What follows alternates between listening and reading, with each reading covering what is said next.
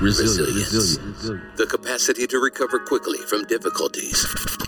Toughness. The ability of a substance or object to spring back into shape. Resilience. This is the Black Resilience Podcast, where we have real talk about real issues in order to get to real solutions. Get ready for raw and bold conversations about everything that impacts the lives of black people in America. Black people in America. In America.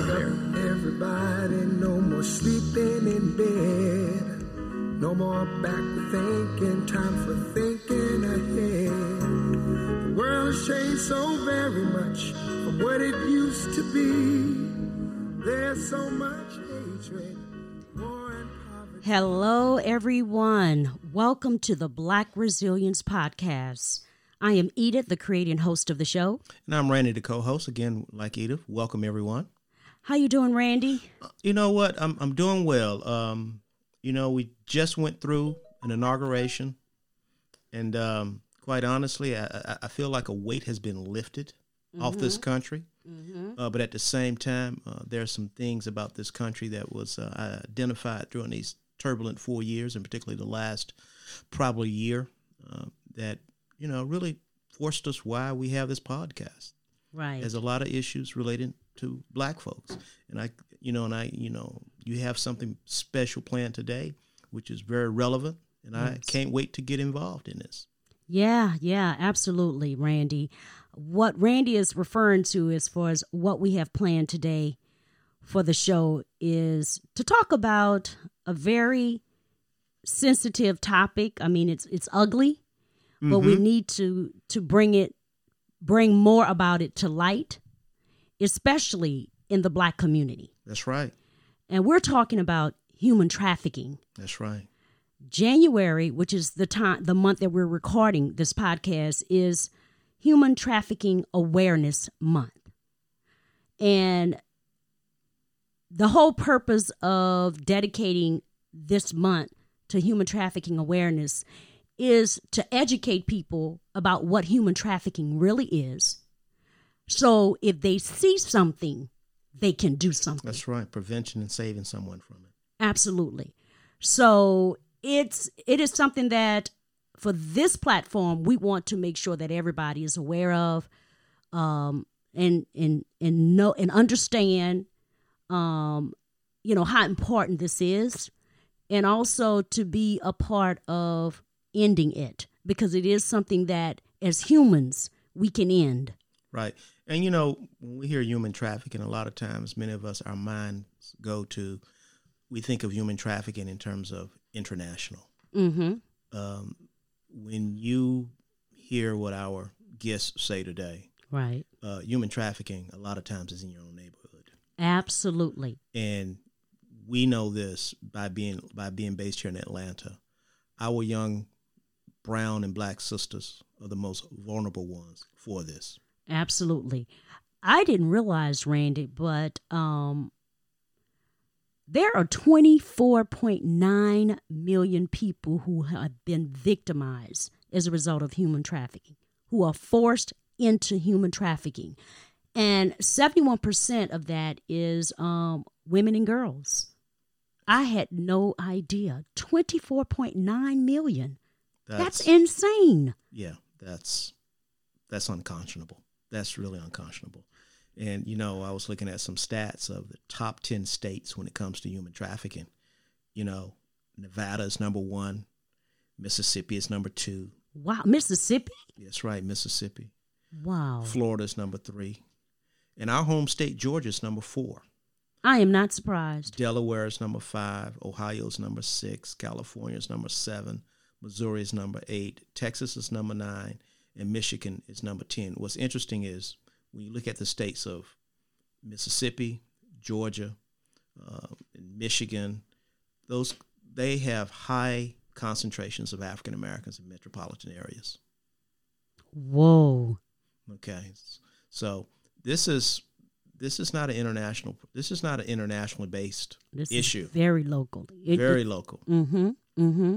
Very local. And, you know, human trafficking, as our guests will tell you, comes in many forms. Yes. Yes. Many forms. And, you know, don't, you know, I know people have seen the movie Taken. Mm-hmm. where you know the, the young white girl goes overseas and all of a sudden she's kidnapped. Except no, no, it's happening here in America. Mm-hmm. And it's black and brown girls. That's right. And Atlanta is one of the top destinations. Yep. And so this human trafficking, little girls and little boys you see Mm-hmm. in your communities that you've never seen before, Right. that seem to be acting a little strange, a little Right. shy. Many of them could be victims of this. Right, right. So that is why it is so important to have this conversation um, about this particular topic. And what I've decided to do, Randy, is make this a three part series. It should be. Yeah, it's no way in the world we can bring awareness about this issue just in one show. Right, right. This is a much deeper issue. This Right. this is not a, you know, this is not a, a five minute topic conversation right here. This Mm-hmm. is this is some deep stuff. So this three part series is definitely going to, you know, talk more about what human trafficking is as far as the labor and sexual exploitation of it. Mm-hmm.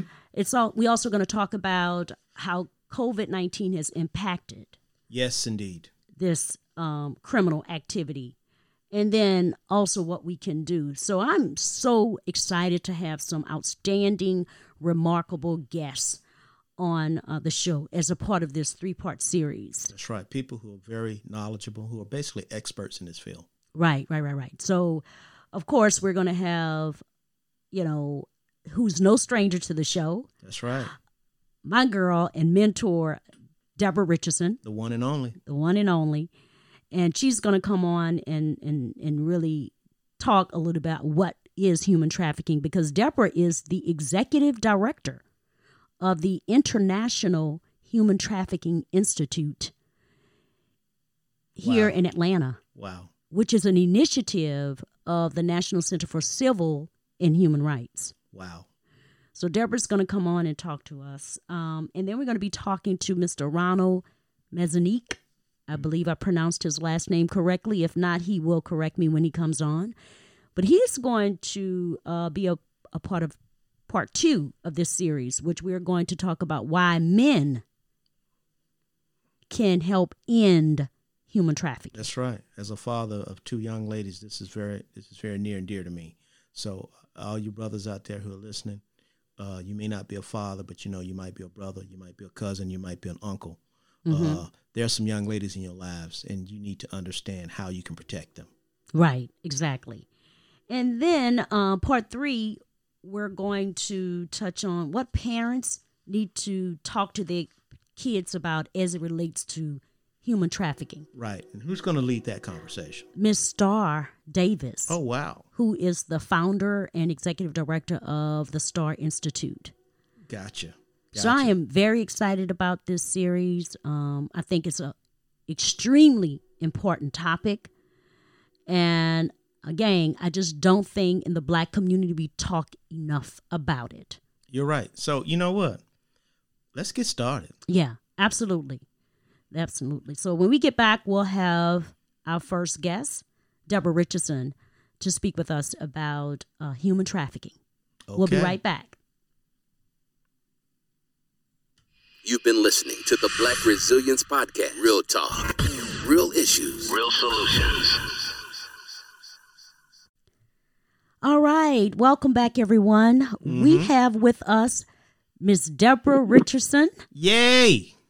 As we shared earlier, Deborah uh, is no stranger to Black Resilience Podcast. But today, Deborah is, we're going to be speaking with Deborah in a different capacity because, as I shared that? earlier, she is the executive director of the International Human Trafficking Institute. That's a mouthful, and it sounds like it's very important. Yes, it is. So let me just kind of share with our listeners a little bit about Deborah's work in this space. Well, Deborah, of course, is a nationally recognized expert on social justice for women and girls and advocate to end human trafficking. Since 2019, she has led advocacy efforts in public policy and created impactful services for sexually exploited girls.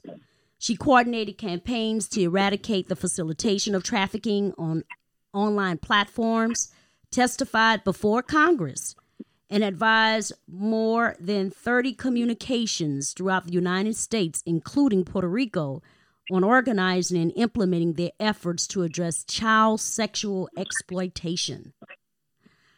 She is currently, as I shared with you guys, uh, the executive director of the International Human Trafficking Institute of the National Center for Civil and Human Rights, leading a three year strategic plan to reduce human trafficking in metro Atlanta. Deborah founded this uh, Human Trafficking Institute in 2014 in her role as the executive vice president of the Center for Civil and Human Rights, and that's where she and I met. Many organizations recognize Deborah for her contributions in addressing human trafficking and empowering women and girls. Among them are the Atlanta Regional Commission, Atlanta City Council, Auburn Theological Seminary, Georgia Voices for Children, Spelman College, Board of Trustees, and Shared Hope International. So we have a gym with us. Oh, more than a gym. More yeah. than a gym. I mean, yeah. th- I mean that that grocery list of, of accolades is just phenomenal. And and I'm glad you're here with us, Deborah, uh, to really talk about this, to really talk about this issue. And you know, before we really get started, I think I like to ground people uh, about the topic.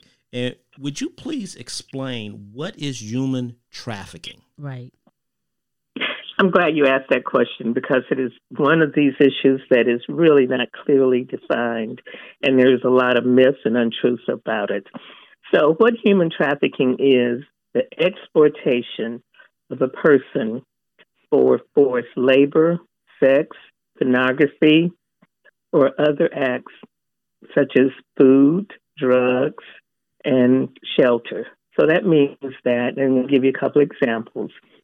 One is if you're a young teenage boy and your parents just got laid off, and you see an ad on social media saying, "Hey, we want you to come and join the sales crew," and you get there and you promise one amount of money, but you get another a separate, a much smaller amount of money. Well, that's labor trafficking. Mm. Now, in terms of yeah, in terms of sexual exploitation, and we're going to talk more about this later.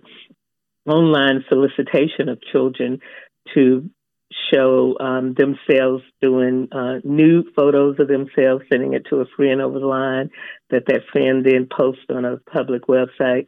That's sexual exploitation.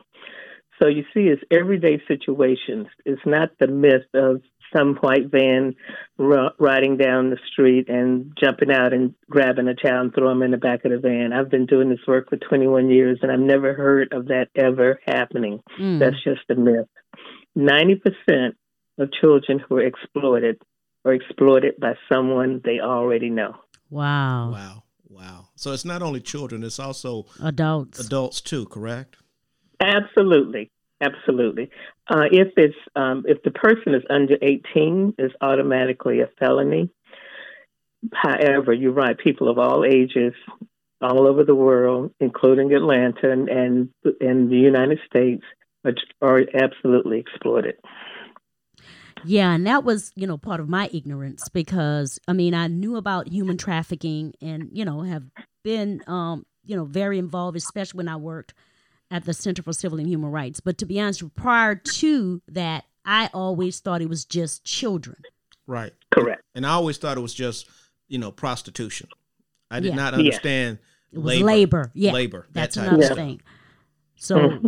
you know, working with the center and Deborah, I was truly enlightened and educated about, you know, that it's not just the sexual aspect and it's not just children.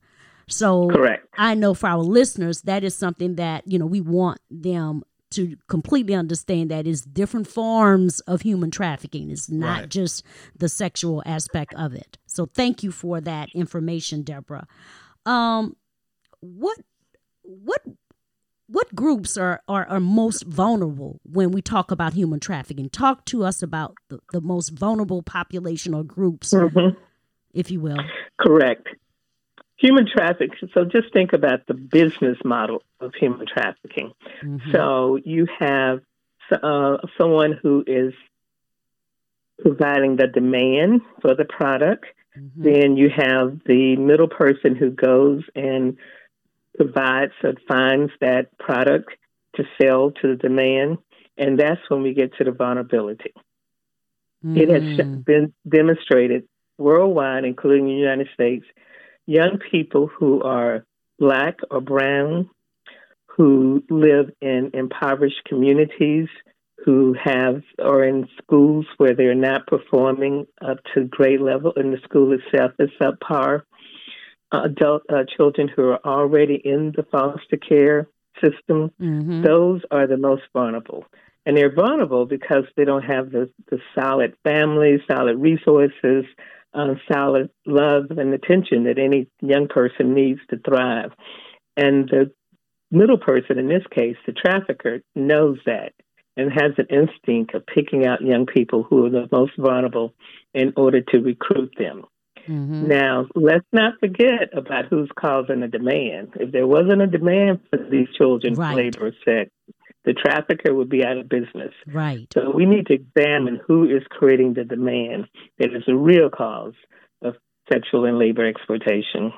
Wow. Wow. Because I know in some communities, what I've read is that not only are they going after the trafficker, but they're going after the end user, the purchaser, whatever, uh, to to stop some of that demand by by visibly showing some type of showing the face of the people who who are who are requiring these services or whatever. Um, yes, absolutely. And if we would focus more efforts on that, we could end this a lot sooner. You know, I, you know, we all grew up in the South, and we remember our parents. And in my case, I lived through legal uh, segregation, but that no longer happens. Remember, the drunk driving was not taken as serious as it is now, but it it now you know there are penalties for driving drunk. So we were serious about this, as we were some other things. We could really end it. Right. So why you know I remember the drunk driving, the Mothers Against Drunk Driving, mad how they became how they became a force in, in the 70s, mm-hmm. 70s and eighties. Why haven't we had that type of same type of fever, vigor around human trafficking? Um, there are a couple of reasons. One is when you think about um, all social injustices have to have a public policy agenda. Now, yeah, human trafficking has a public policy agenda, and there are a lot of laws on the books. However, they're not enforced, and the reason they're not enforced is because those who are creating the demand for, for sex and labor trafficking, frankly, are primarily middle class men. When we did a study in uh, Metro Atlanta area, they all lived north of the city and made incomes of a hundred thousand or more, uh, and they were married with children. Mm. So this is the demand, right? And so these are the same people who are in who are elected officials. Mm-hmm. They're in businesses, you know, they're leading congregations, and so therefore there's not that public will to hold these right primarily being accountable so so let me ask you this then deborah so i imagine many of the police jurisdictions around here have a, a human trafficking unit uh, a, a, a, unit that is you know supposed just to, like a drug unit to go yeah. after these mm-hmm. individuals is one of the problems is that some of those units actually have those predators in them mm-hmm. and which slows oh. down which slows down the the, the, the, the convictions or the, or the of the arrest the arrest mm-hmm uh, answers, of course. Uh, so, number one, you make an assumption that, that most police departments have a human trafficking unit. That is really not the case. You would be astounded at how many large metropolitan Atlanta police departments do not have that unit. And since the pandemic, those who did have a unit, those resources have been redeployed to other resources. So there's not a lot of active policing. But yes, I have heard many young women I've worked with um, who exploit talk about when the police comes to arrest the trafficker and quote rescue them, they demand to have sex, you know, with the person. And as a matter of fact, three Homeland Security officers were fired because they were having sex with the children they were detaining. Wow. So it's absolutely law enforcement's a part of it. Wow. But it's also judges.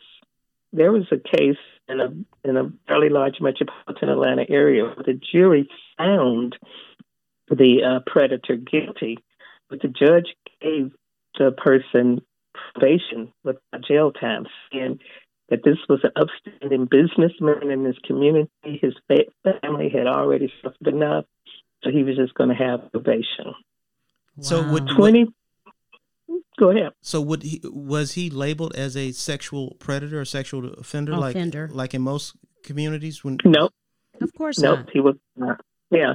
And as a matter of fact, 26% of men who are convicted, I'm not talking about arrested, convicted of having sex with a child never spent a day in jail. so basically they just one out pay of a every hefty four. fine. They just pay a hefty fine and then they go away. Exactly. Never goes on There their you go. record. But Deborah, Exactly. My question is, you know, how has this pandemic impacted human trafficking? I know there's probably a whole nother layer to this now that we're in a pandemic. You're absolutely right. And it's just horrific.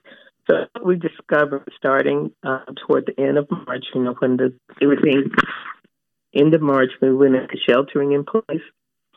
The, the Center for Missing and Exploited Children in one month, 100% increase in reports of predators approaching children online. Oh and we were God. going, what in the world? And that was because children were at home on their devices. Mm-hmm. Parents think it's okay. They're just playing an innocent game or chatting with somebody. But what they don't know is the person who the child is playing this game with is not another 15 year old boy. It's a 30, 40 year old man Wow. who's befriending him. Um, we have on the International Human Trafficking website a wall of shame that is showing, to your point, Randy, all of the arrests that have taken place starting in 2020. We have a middle school resource officer who was uh, texting girls that he had met in middle school and exchanging nude photos with them. Mm-hmm. We have a deputy chief of uh, the city um, of a county who was, um, had more than 100,000 pictures of child pornography on his computer. So what has happened during the pandemic is it has taken it underground on the internet, and many more children are being approached than ever before. Mm. Wow. So Deborah, what are And you? the other Go ahead. let me just, I was just going to make this one point. And in April, the National Child Abuse Hotline saw a 2,000 increase in reports of sex abuse, child sexual abuse, and more than half of those calls were made by children themselves, Wow. saying, "Please Wow. help me. I'm my parent is abusing me. Please, can someone come get me?" So we had shut down schools. We had shut down our um, social workers with Department of Family Children Services. So nobody was taking care of or looking out for the children who were being horribly abused, sheltered in place with the abuser. Mm. Wow. So you mean school was literally a refuge for these young people? Exactly. It's a safe exactly. haven. Absolutely. Exactly. Which I have an article in the New York Times that on um, that said that there has been a exponential increase in youth suicides Oh wow. Mm. because young people are totally disconnected. They're in bad situations at home. Uh, they have nothing to tether themselves with, and so they're literally kill themselves. What how um, a man hung himself um, three days before his 13th birthday. So there are lots of reports about that. The mental health crisis that we're beginning to see because of children being not being connected with safe relationships and safe places. Wow. Wow. I mean, this is this. I mean, This you know, serious. this is more than just a crisis. Mm-hmm. So Deborah, Absolutely. what what is your message to parents, um, you know, other adults that are around these young kids as it relates to making sure that they are a more observant in the types of activities that their children are doing online or the types of associations or other things that they're getting involved in that could potentially be leading them in the hands of predators. Um, what's your message uh, to parents as far as that is concerned? Thank you for asking. We have created a free online Zoom training what parents need to know to keep your young person safe online. It identifies the websites that the FBI have identified as being the ones that are most dangerous for children, and they're the ones that are the most popular. Fortnite, Minecraft, TikTok, WhatsApp. Predators are on those sites just Yeah. as children are. Them. So you get to see, we give you the list of those sites. We tell you how to set parental controls. There was one parent who took the course was didn't connect the fact that her 12 year old child had 8,000 friends. What? Understand? But yes, how that what they thought it was. They were, I mean, when she shared it, she was like, "Oh, you know, yeah, my child loves social media. She's so popular. She is." But wait a second. What would a, what would a child this age have this many friends? They're not a celebrity. Who are those people? So we're we tell parents sit down with your child and go through their friends list. If there is not a direct connection with them, like they go to school with them or their family or in their you know and club, delete them because you that's too big of exposure for you for a young person to have online without you knowing who these people are. Wow, wow, wow! But also on on also as a follow up to that, if you're not a parent, what signs should you if you notice a child? Let's say uh, the, the child is go to is in your your Sunday school teacher, and and, and the child is one of your students, or your student or teacher in a, in a in a public school or private school. What are some of the signs that uh, we need to be aware of? Thank you for that. Uh, the first thing is a change of personality and behavior.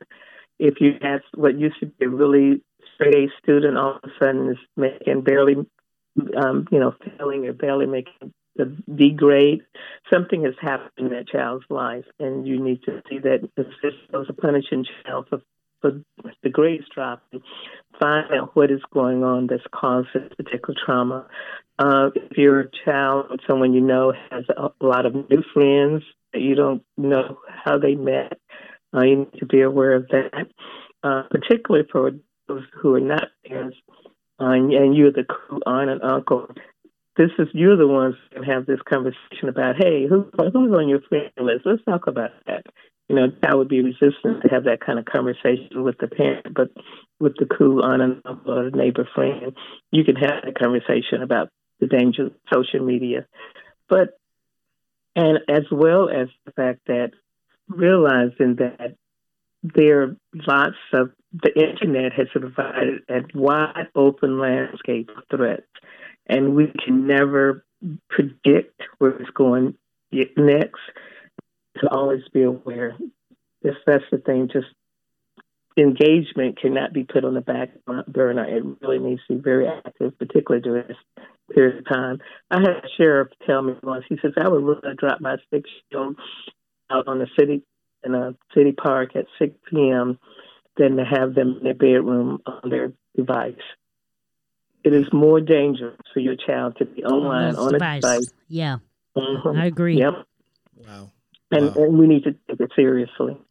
Yeah, and that's what we were talking about um, in another conversation Randy and I had as it relates to you know human trafficking and how you know social media, although it's not the only platform, it is a platform, especially during a pandemic. That's where everybody turned to. So you have Yeah. people getting into situations and liking and following folk they don't really know anything about, but because you know it it looks like it's fun or it looks like it's, it's something that's entertainment related or you know people are all into these celebrities and you just don't know you know what you're getting into. So it's another trap to you know get these young you know boys and girls to go to their sites and you just never know who's on the other side of that that computer. So that's just something that I, you know we all need to be very uh, conscious about, you know, and, and, and support each other and just making sure that our y- younger kids are not just going on all these crazy pages and getting involved in all this crazy stuff. But yeah, Yeah, right. You you nailed it. So I want to invite your audience to go on to the International Human Trafficking Institute website okay, and sign up for one of our free trainings. We have the parent training, and then we have training about, Randy, to your point, how do you recognize all forms of human trafficking and what you can do about it. And then we have on the site uh, an eye-opening experience. It's like a hour program, video program shows how human trafficking occurs, how young people are recruited for labor exploitation. We talk about the whole phenomenon of sugaring, uh, as well as how traffickers use a person who's is the same age as a child, like another teenager, another student, to recruit on his or her behalf. Mm. These are real life situations that we'll on our website. And we're always updating it and changing it. So at any time, we encourage people to go and get educated, to learn something. So when they see something, they know what to do about it. Okay, what is your web address, uh, Deborah? Can you share it with us again? Mm-hmm. It's ihtiinstitute.org. ihtiinstitute.org. Correct. Okay, great, great.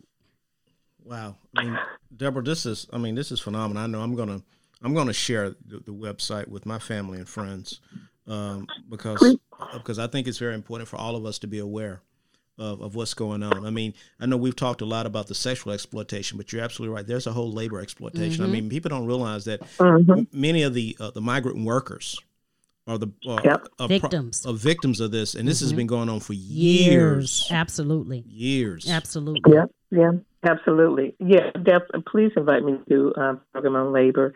Both Wendy's and Chipotle um, last year had a multi-million dollar settlement on child labor abuses in their stores.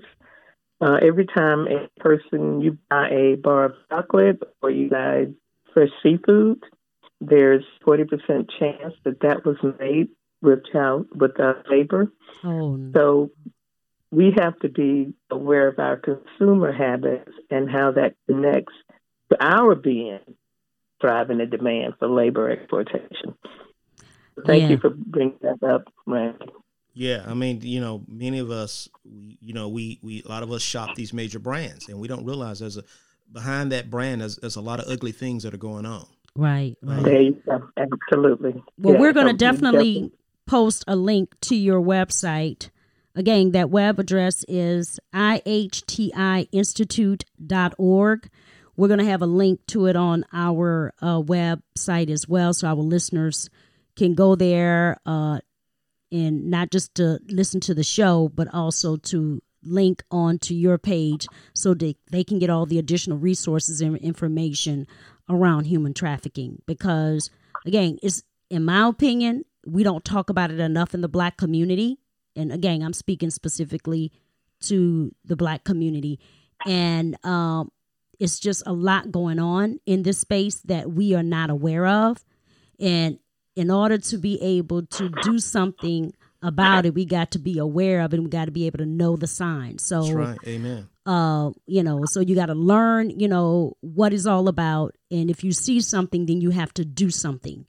And there are resources if you do uh, think you're witnessing, you know, someone that's being a victim of um, human trafficking. There are, you know, resources, and I guess there's a, a website you can go to. Not the website, but there's an, a hotline number you can call too, right, Deborah?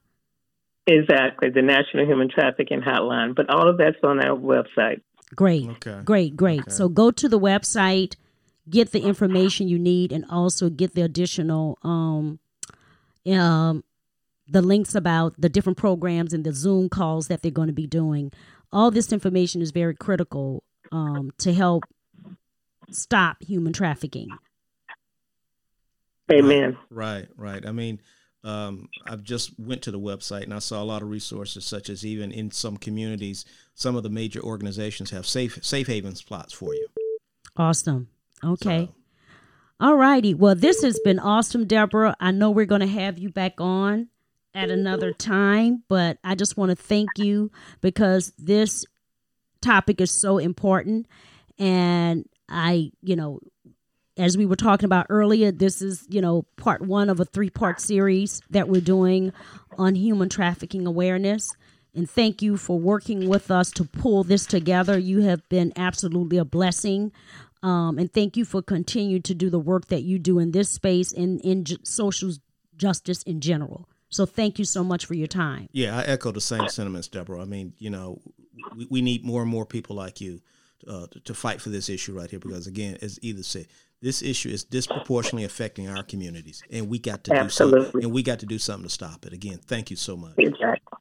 So thank you for the opportunity to get the word out. All right. Thank you so much, Deborah. Bye bye. Thanks. Bye bye. You've been listening to the Black Resilience Podcast. Real talk, real issues. Real solutions. Until next time, Stay healthy, stay strong, stay resilient. Stay resilient. Resilient. Resilient. Wake up, everybody. We need. Wake up, everybody. No more sleeping in bed. No more backward thinking.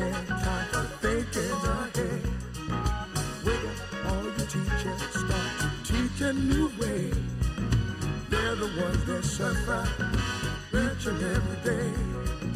Teach the children, teach the baby, teach the babies, teach the children, teach the children, teach the babies, teach the children.